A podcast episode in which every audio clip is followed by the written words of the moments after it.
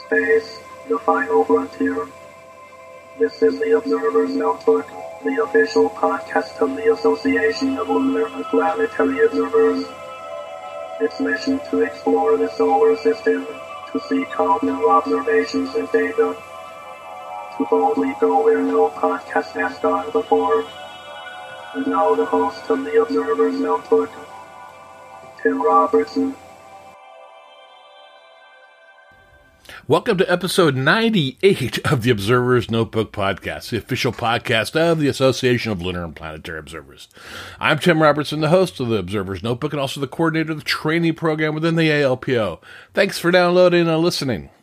The ALPO collects and analyzes observations of various solar system bodies and associated phenomenon, and publishes detailed reports concerning these bodies in its quarterly publication, the Journal of the Association of Lunar and Planetary Observers, also known as Strolling Astronomer.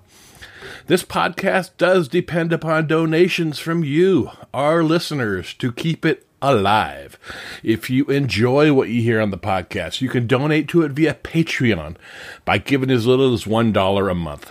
If you feel even more generous for $5, you receive early access to the podcast before it goes public. For a monthly donation of $10, you receive a copy of the Novice Observer's Handbook. And for $35 a month, you receive producer credits on the podcast. You can help us out by going to www.patreon, that's P-A-T-R-E-O-N dot com slash Observer's Notebook. And if you'd like to join the ALPO, membership begins at only $18 a year. For more information, you can find us at www.alpo-astronomy.org. And we're also on the Facebook. Just search for ALPO Astronomy. And this podcast also has a Facebook page as well. Just search for Observer's Notebook. If you enjoy what you hear in the podcast, please, please subscribe. That way you'll never miss another, another episode of Observer's Notebook. Episode 98 is coming your way. It's a twofer with Julius Benton from our Saturn section and Carl Hergenrother to talk about another great possible comet of the month. Stay tuned.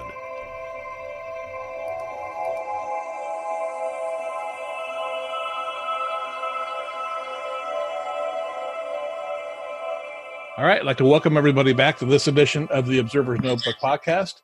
And for the fourth time on the podcast, we have Executive Director of the ALPO, Julius Benton. Welcome back. Hi, good to be back. Yeah, but now if people have not heard you before, why don't you just give them a little two minute introduction about yourself? Yeah, I'm uh, the Saturn and Venus uh, coordinator uh, for both of those sections for the ALPO, and I've been doing that for uh, oh quite a number of years uh, since 1971. I joined the ALP back in uh, the late 60s, but I've been around doing both of those section since 1971. It seems like an eternity, but it's been great. It's been a wonderful experience. A lot That's of good observers out there, and both visual and uh, guys that do the imaging, which is really important to us as well. Right now, we're talking about Saturn today because uh, opposition is just around the corner, which will make it visible all night long for uh, observers. Right, that's on July 20th. Um, that's going to be uh, hopefully good weather for every everybody. Now, why don't you give us a little over overview of the Saturn section? Okay, the Saturn section, we've got uh, quite a number of members. I would say uh, probably about 80 people that contribute. Um, right now, uh, as of this date, um, over 400 observations into this apparition that started back after uh, conjunction uh, back on the 13th of January. And this goes for a year uh, until 2021, January 24th, 2021. Um, and again, we just mentioned that opposition is on July 20th, so Saturn will be well placed for most northern hemisphere observers uh, uh, throughout the night. And uh, we've got a lot of guys in the southern hemisphere that have been sending in observations from South Africa and from Australia. Um, guys in the Philippines, all over the world, have been sending in observations of this apparition so far. That constitutes all 400 separate images that we've been able to get, and we've gotten a few drawings and uh, full disc drawings and sketches. That's been really important. That's great, and the podcast has listeners in all those areas too. So maybe they're listeners of the podcast. Oh yeah, hopefully so. That'd be great. Now, what uh, type of equipment do you suggest? Well, you know, any telescope is fine. It's, it's, something to get started. I mean, you could start out with a four-inch refractor, even smaller than that, and kind of learn your way around the sky. Uh, Saturn is not going to show the kind of details that people are going to look for until you get up a little bit larger. Uh, four inch refractor, maybe a six inch refractor, or uh, you can with a four or five inch Mak or six inch Mak, something like that. A lot of our observers use SCTs, but there are a lot of them that are using Maks, and also uh, they're using uh, the Maksutovs are great scopes. Uh, mm-hmm. they, they make good planetary scopes because they're long focal length and, and really famous for great resolution. Uh, and then, of course, you know, long refractors take up a lot of space and take a really big mount. So the Maksutov uh, has really become really popular, as well as the Smith Cass. Yeah, I picked up a uh, six-inch uh, Explore Scientific Maksutov last year, and I haven't had my refractor out since. it's just it's a lot easier to set up. I mean, it's not as heavy. It's yeah, yeah, it's good planetary scope. Complaint people have is collimation. If you keep the things collimated, yeah. uh, Maks handle uh, uh, they're pretty stable with, with, with collimation if you don't treat them very roughly. Schmidt-Casses are a little bit susceptible to uh, mm-hmm. getting out of collimation if you throw them around, but most people uh, value their instruments and take better care of them than just kind of throwing them around in the back seat of a car. You know. yeah. Now you said you've received 400 observations this year of the apparition. What have you seen that's new, different, interesting coming up this year? Okay, the thing about the northern hemisphere of Saturn, the rings are tilted, you know, uh, uh, towards our line of towards our line of sight, like is about oh, I guess the uh, tilt of the rings are right about uh, 21.5 degrees right now, um, and that means that uh, the tilt of the rings typically are reach a maximum of almost 27 degrees. That's maybe a couple of apparitions ago, but right now Saturn's well placed enough and uh, at opposition, you're going to be able to uh, really get a good view of the rings in the northern hemisphere of the planet uh, with a large enough image size, with enough apparition, with enough uh, aperture to be able to see the planet clearly. But some of the things that people have been reporting so far in the images has been a lot of white spot activity uh, hmm. and some images that are taken in with RGB filters and some with other wavelength filters. Uh, some are doing infrared and uh, different color filters trying to capture uh, the details on Saturn. But right now, there's been quite a bit of activity. Uh, very small white spots in the equatorial zone and uh, a curious white streak in the equatorial band on Saturn. And uh, that's been something that we've been following. That little white ripple that a lot of people are imaging right now uh, has been quite curious for quite some time. But the small white spots and dark spots are all of a sudden showing up on the north polar region of Saturn in the far north, of course. And uh, basically, uh, if you measure the Saturnographic latitude, about 74.7 degrees is where it's located, uh, most of those white spots. But the images have been pouring in from all over the world, and some are really high resolution images that uh, we're going to be seeing more and more of those uh, in apparition reports coming down the pike. Yeah, I've seen some amazing photographs popping up on the internet with Saturn right now. I just, it's amazing. Yes, some of the guys have sent in some really high resolution images with larger, uh, larger telescopes. Uh, the ones that are doing the most detailed work, uh, 14 inch uh, SCTs, for example, uh, and then some Newtonians, the larger Newtonians, uh, like a, 16 inch Newtonian that one guy in Australia uses, and it's been quite quite quite fantastic. Some of the stuff he's been able to produce, and it's been really amazing seeing some of the stuff that's coming out of most of those locations. Now They've you mentioned, had, oh, go on. It's winter down there in mm-hmm. in, in, the southern hemisphere, of course, uh, and they've been enduring cold weather trying to uh, get the imaging done, which is always a challenge when when cold hands touch metal. Right, right, right. Now you mentioned color filters. What type of color filters would you recommend a visual observer use?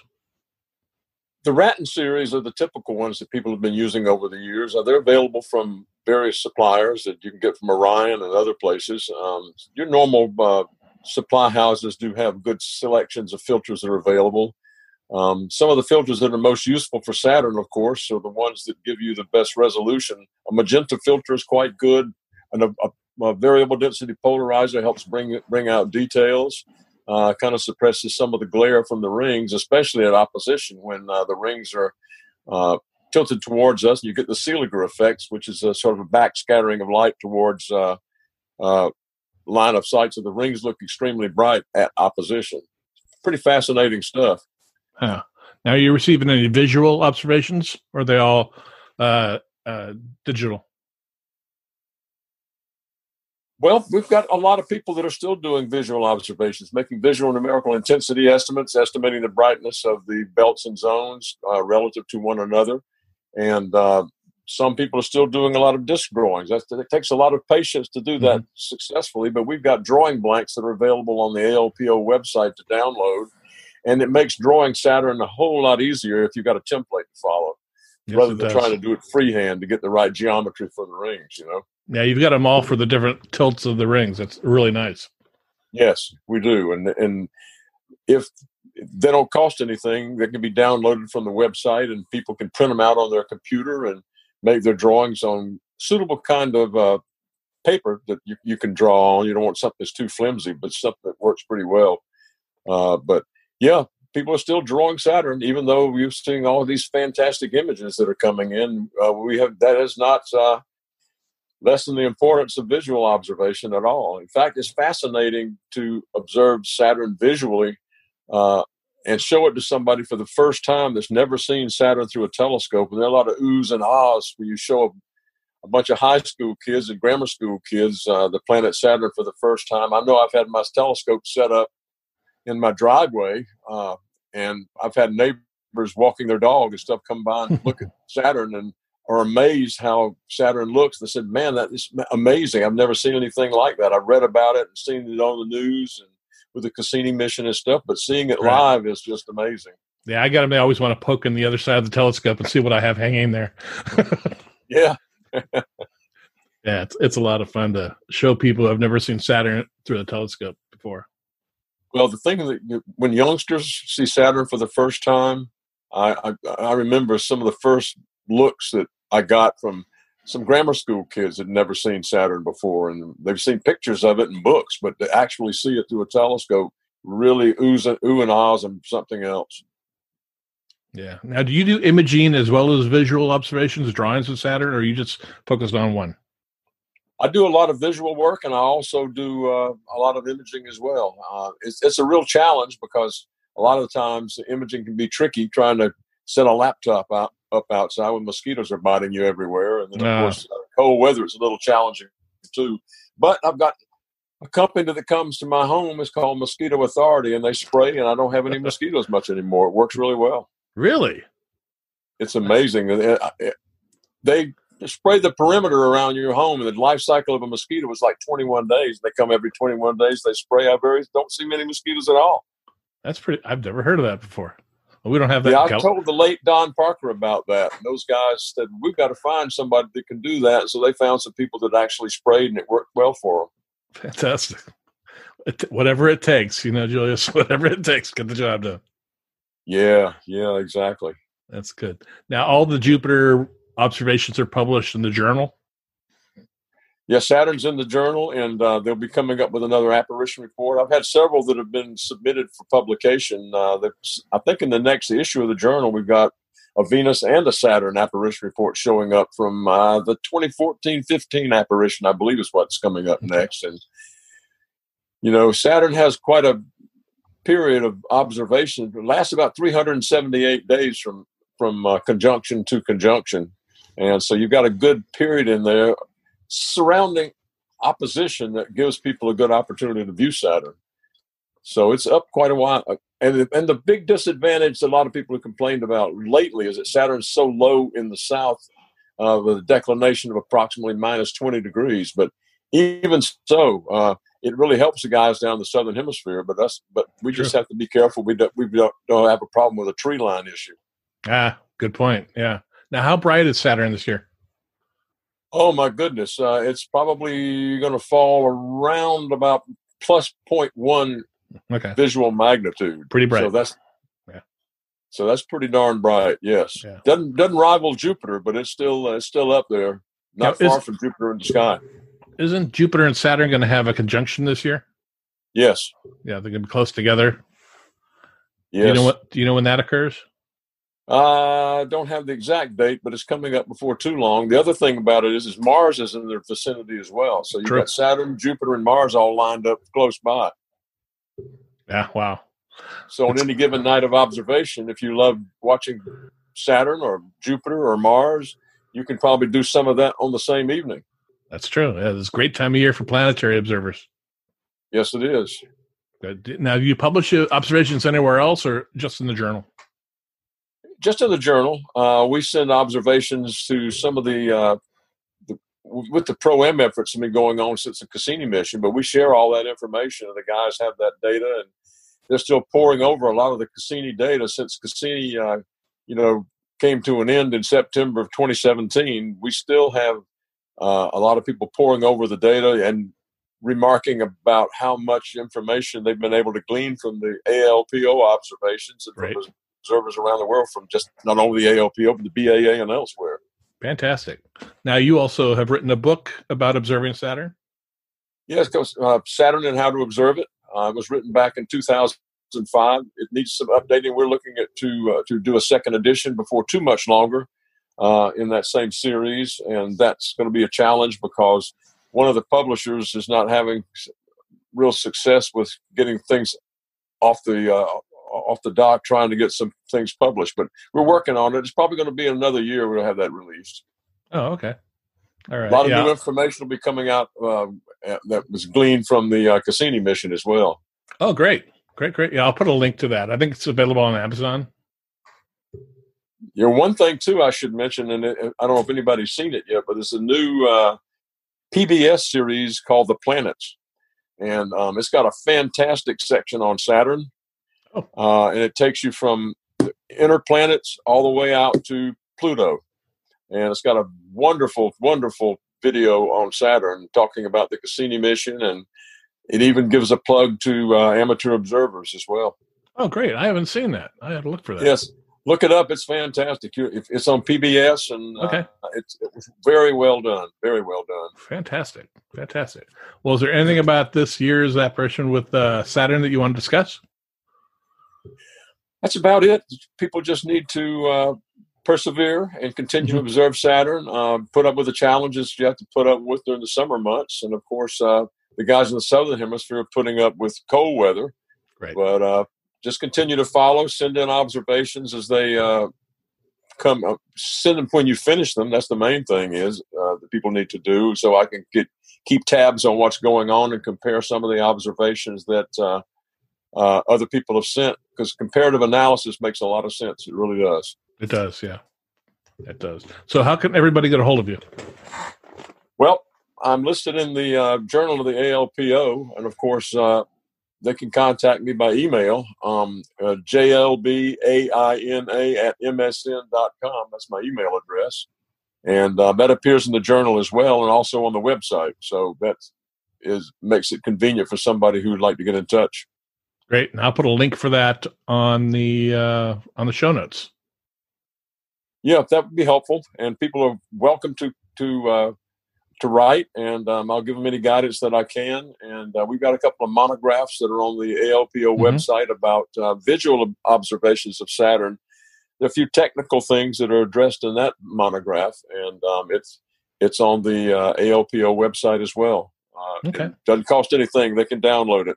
And I'll link all that in the, in the notes so people can get right to it. Appreciate it, Yes. there, Julius. All right. Well, yeah, thanks it's going for to be an interesting year. I can't wait until opposition to see what comes around and how many more observations we get this year, and watching all this activity in the northern hemisphere of Saturn because uh, it's, it's it's been pretty fascinating. It's true. Now, do they know what, what causes those white spots? Well, what happens is is that you get uh, you get a lot of convection going on in the atmosphere of Saturn, and um, it's material that's welling up in the atmosphere, and those those white clouds, which are the white spots, but basically ammonia clouds because they're up above where the cloud tops are a little bit, and that's what you're seeing. It's dredging up stuff from deep within the uh, atmosphere of Saturn. Interesting. Interesting. All right. Well, I want to thank you for coming on the podcast again and talking about one of your favorite planets. It's just it's it's been awesome, and I, if I'll I'll hasten to mention that Walter Haas, the late Walter Haas, who was the founder of the ALPO, often remarked that, that was his favorite planet. so I'll always remember Walter making observations. He didn't do imaging, but he sure did a lot of wonderful visual Yeah, work. he- he. Fantastic You stuff. did. Yeah. Very good. Well, thanks a lot. Okay, it was very enjoyable. I appreciate it. You guys take care. All right.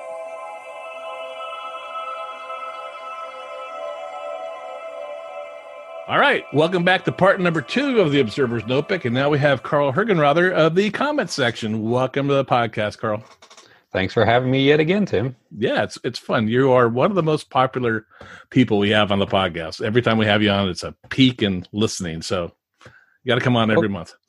well, at the rate we're discovering good, or at least interesting comets, yeah, that, that's it's funny because 2020 was supposed to be a boring comet year, and it's been. I mean, in a lot of ways, 2020 is not that.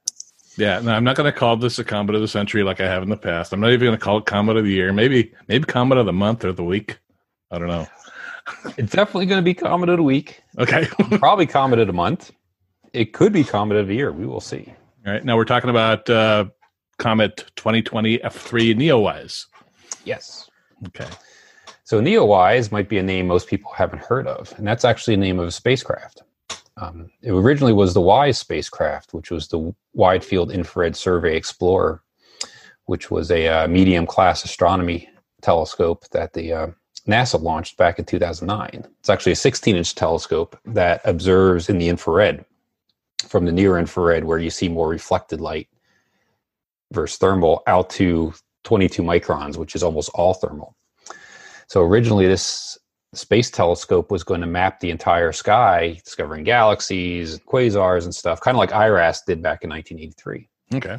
But folks at JPL, who were the ones running the spacecraft, also realized that this would be a really potent telescope for not only discovering asteroids, but also getting albedos, how reflective the surface were, are of albedos. And for about two years, this telescope was up there in low Earth orbit and observed over 100,000 asteroids and then was turned off in 2011 because when you go into the thermal infrared, your telescope and your detector have to be very cold. So the cryogen, which is usually you know liquid nitrogen or liquid helium or mm-hmm. some combination of both, ran out, and so you couldn't use the of the four band passes the two thermal infrared ones. Okay. But the two ones that are were in the near infrared around three four micron were still usable. And so two years after it was shut down, late 2013, WISE was kind of reborn as NEOWISE, the Near Earth Object Wide Field Infrared Survey Explorer, specifically to discover and study comets and asteroids. Hmm. And so you've got this mission that's now been going on for 10 plus years. It's discovered 33 comets and over 300 near Earth asteroids. And so this most recent object, 2020 F3, the reason why it's called NEOWISE is because it was discovered in space by the NEOWISE spacecraft. Okay. So what's it look like right now? So right now it's about a week out from perihelion, and perihelion's on July 3rd at a pretty close perihelion distance of 0.29 AU. Now, when WISE discovered it, it was back on the end of March of this year. And at that time, the comet was around 2 AU from the sun and a little under 2 AU from the Earth.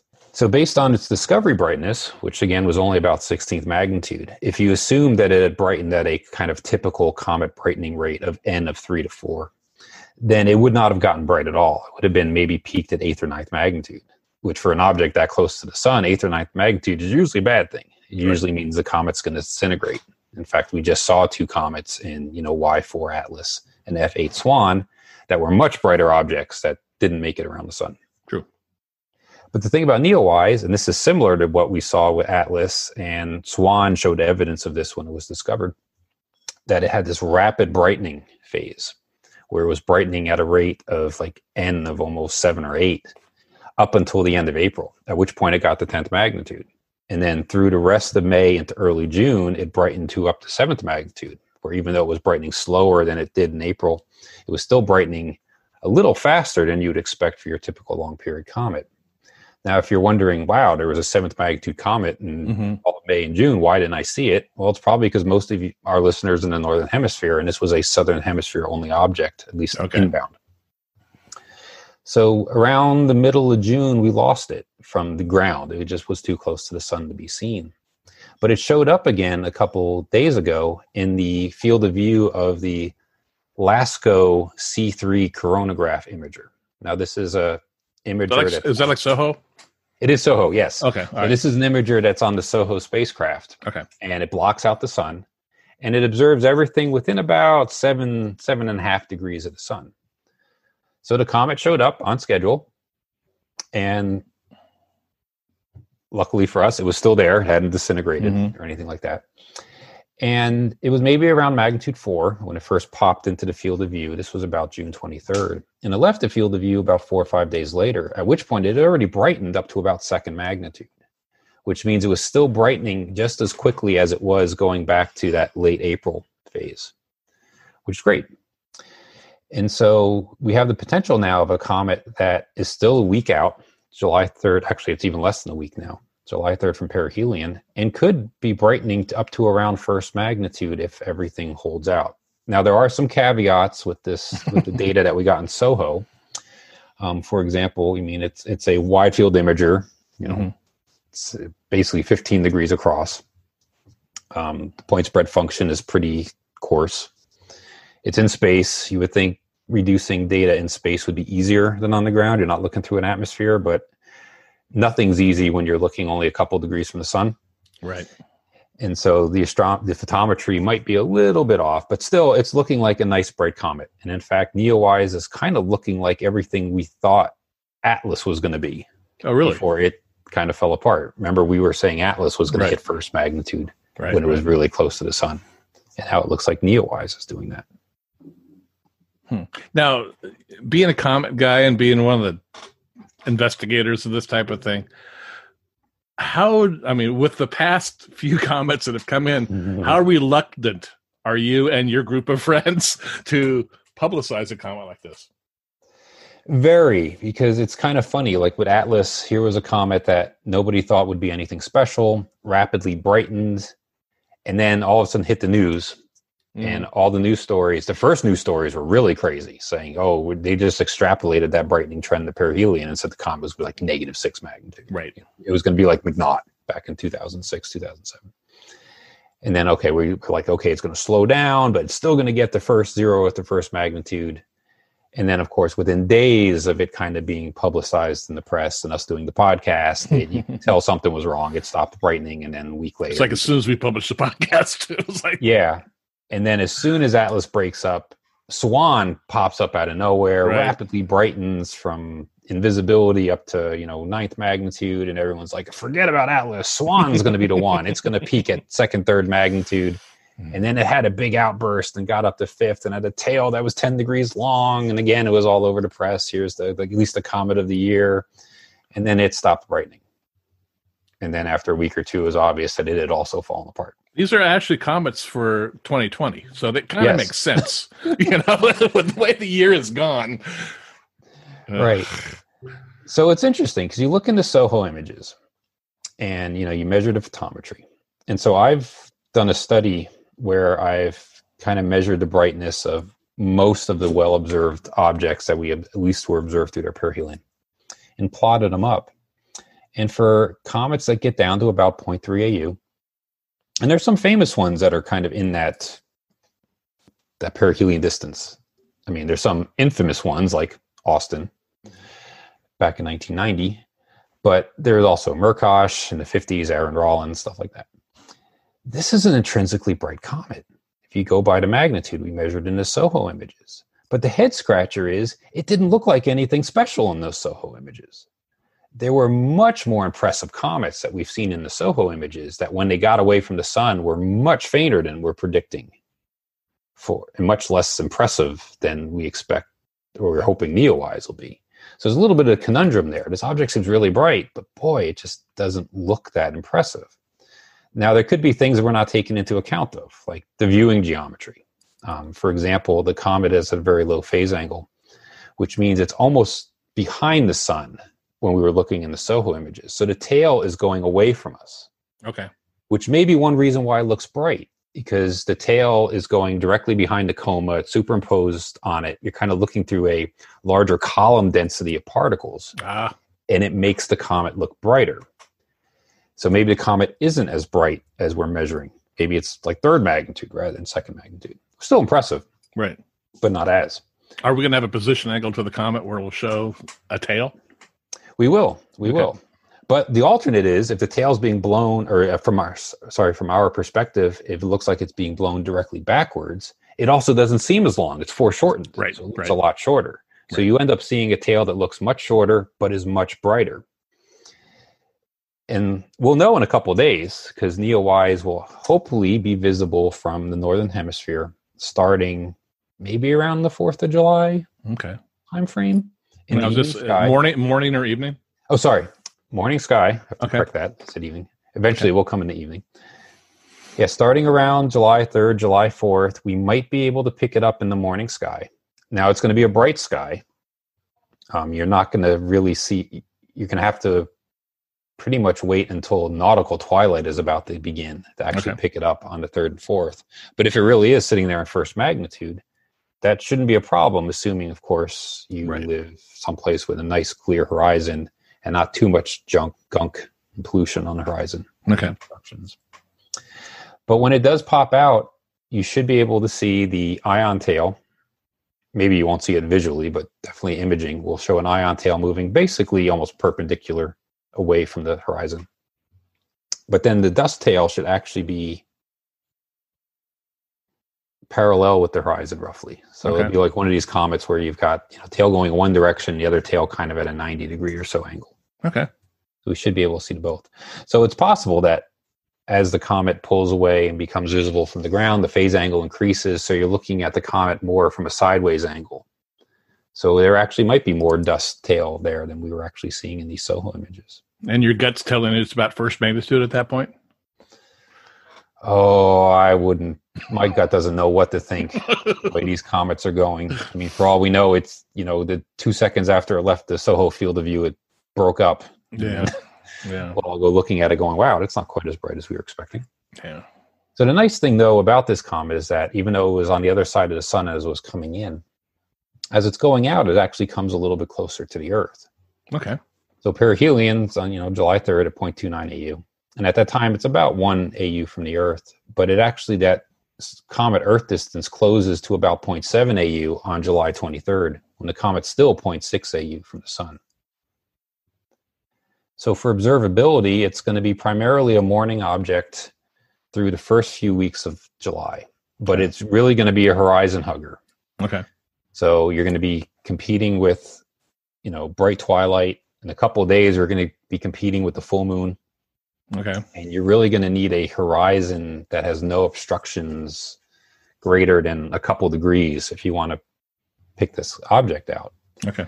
I was a little surprised when you know Swan had a very similar path, as would have Atlas had it still been you know a going concern.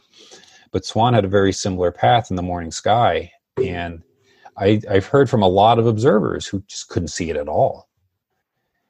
And even from my backyard, and I live. This is Tucson pre the, the big fire in the mountain Mhm. burning for the last week or two. I could watch the point where the comet should be. And of course, Swan was a much fainter object, about fifth magnitude, sixth magnitude. I can see the point in the sky rise above the mountains at, say, five degrees elevation and not see the comet. And then as it got to six, seven, eight degrees elevation, the comet slowly came into view. So it had to rise above the gunk that you usually find down low. Okay. Now, hopefully, Neowise will be much brighter than that. I mean, Neowise could be a first magnitude object on the 4th of July. But again, you're going to need a really clear horizon to see it. This is actually a comet in the morning where it's a more of a benefit to be at higher latitudes. So if you're up at 40, 50 degrees latitude, of course, once you get to 50 degrees latitude, the sky's never really dark. Right. Then again, you're looking almost nautical twilight, so that shouldn't be a problem. The comet will shift into the evening sky towards the end of the month. So by about, you know, July 23rd ish or something like that, you should start be able to pick it up, actually even sooner, possibly mid July. You should be able to pick it up in the evening. And in the evening, it's going to be racing out of the basically off the horizon. So it'll be shooting through Lynx and Ursa Major Oh, okay. By then it should be a fainter object and a lot of these comets do fade rather quickly but Right. it could still conceivably be a fourth fifth magnitude object Okay. So still within the viewing of binoculars and good dark good dark skies. right right Okay. and one thing we didn't mention is that its orbit suggests that it's more likely to survive perihelion than swan No, why is that? or Atlas. Swan is what we would call a dynamically new long period comet, which means based on its orbit and its semi major axis that we can measure before it gets into the, the solar system, basically. So we can get what we call the original semi major axis. It suggested that that comet was making its first pass through the inner solar system. So the first time, possibly ever, it got that close to the sun. And those comets have a habit of kind of head faking us into believing that they're brighter, more significant objects than they are, mostly because they become very active when they're further out because they have very volatile ices that haven't burnt off yet. And so the comets look really bright further out. That was the problem with Kohoutek, problem with ISON, Right. problem with a lot of fizzlers, as well as comets that may not have fizzled, like Kohoutek, but were disappointments. And so Swan was on an orbit that suggested it was one of these hyperactive inbound, first time inbound long period comets, and coming that close to the sun was prone to disintegrate. Atlas was different, and Atlas had been around before, but Atlas also looks like it was a piece of the Great Comet of 1844. They shared an orbit. Okay. And so oftentimes when comets split, the secondary nuclei do not last very long. Most cases they only last a few days to weeks, but sometimes they'll make it once around the sun or they'll go back and then their next time at perihelion they'll disintegrate. And so it probably wasn't a surprise that Atlas also fell apart. The hope was that Atlas would get a little bit closer to the sun before it fell apart. It fell apart pretty far out. Okay. Now, Neowise is what we call a dynamically old long period comet. Oh, so it's been Again, around if you- before?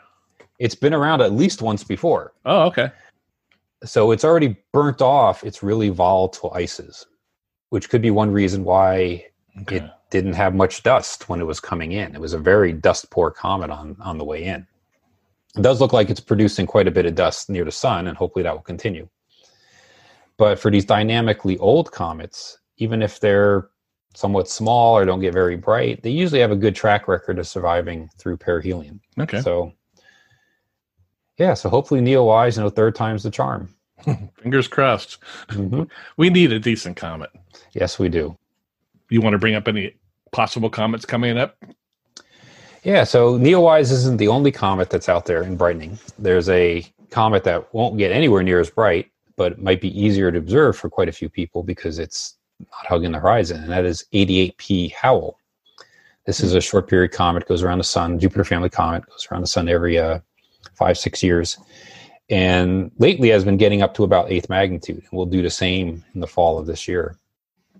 There's another comet that was recently discovered that continues this trend of finding long period comets with really small perihelion distances, and that is C2020 K8 Catalina Atlas. Okay. And this is an object that's going to come to perihelion in mid September of this year at 0.47 AU. Right now, it's a runt, 19th magnitude, but so is Atlas and so is Neowise at Discovery. So, you know, fingers crossed, knock on wood, that this object will also experience a rapid brightening and maybe become, not going to say first, second magnitude, but let's hope for at least binocular comet. Okay. And there's another one right now that I completely forgot about. And actually, the easiest comet to observe right now, which is mostly from the northern hemisphere, though, which is 2019 U6 Lemmon, discovered Okay. on Mount Lemmon. And this comet is currently around magnitude six and a half, magnitude seven, and is in the evening sky, not too far, a couple, maybe 10 degrees from Regulus. So it is competing with the moon. But that was a comet that was discovered near the end of last year by the Mount Lemmon Sky Survey as an inactive object. And it wasn't until a few months later that it started showing signs of cometary activity. And that one rapidly brightened. And now we have a nice six magnitude object sitting around a little less than one AU from the sun. So we've had quite a few comets discovered just in the past six months that have gone on to be quite exciting. Good. Good, good. Well, let's see what else. Um, okay, for your day job, you work for the Os- Osiris Rex mission. How's that going? So Osiris Rex is going great. Yes. Um, I mean, it's kind of a weird world we live in now where we're all Mhm. working from home. But Osiris Rex is in the basically the finishing stages of planning our sample collection maneuver, which will right now is planned for near the end of October. We're going to drop down to our Nightingale site and collect sample off surface and assuming all that works and works well, we will probably slowly back off from the asteroid and then be on an and then return to Earth September 2023. Wow. So right now, everything's been working great.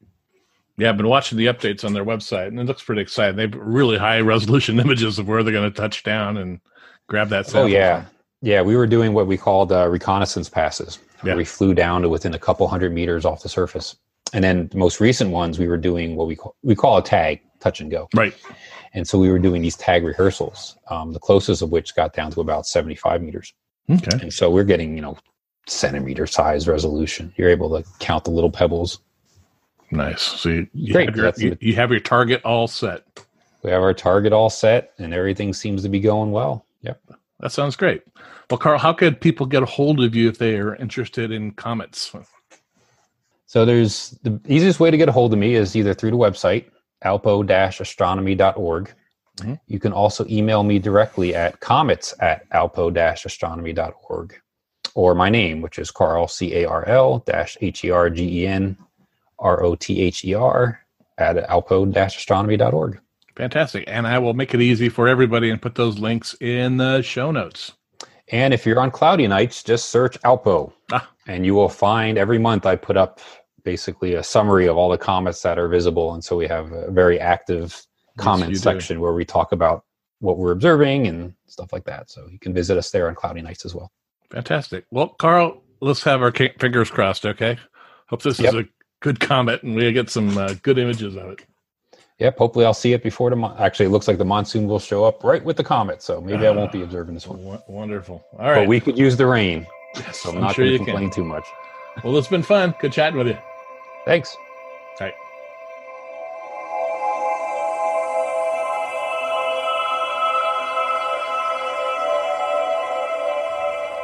Well, that'll do it for this episode of the Observer's Notebook podcast. I really hope everybody enjoyed listening to Julius talking about Saturn, and Carl give us an update on a comet and maybe some more coming up later in the year. We upload a new episode of the Observer's Notebook every few weeks, actually on the 1st and 15th of every month. You can subscribe to us on iTunes. If you do, please rate and review us. I really need the reviews, so when you're done with this, go over to iTunes and just give us a five star review and say something nice about the podcast. It puts us on the radar for other people interested in astronomy and it helps us out. You can also listen to us on Apple Radio, iHeartRadio, SoundCloud, Spreaker, Google Play, Stitcher, and Amazon Echo. You can help support the podcast by donating to it via Patreon by giving up to $35 a month, where you receive one year's membership to the ALPO and producer credits on the podcast. And with that, I'd like to thank the producers of this podcast, Steve Siedentop and Michael Moyer, for their continued generous support of the podcast. Thank you very much, gentlemen. The link for Patreon, as well as the link for the ALPO, is down below in the show notes. You can contact me via email at cometman at cometman.net or on Twitter at, at ObserversNBPod. Until next time, my hope is you always have clear and steady skies. Thanks for listening and stay healthy.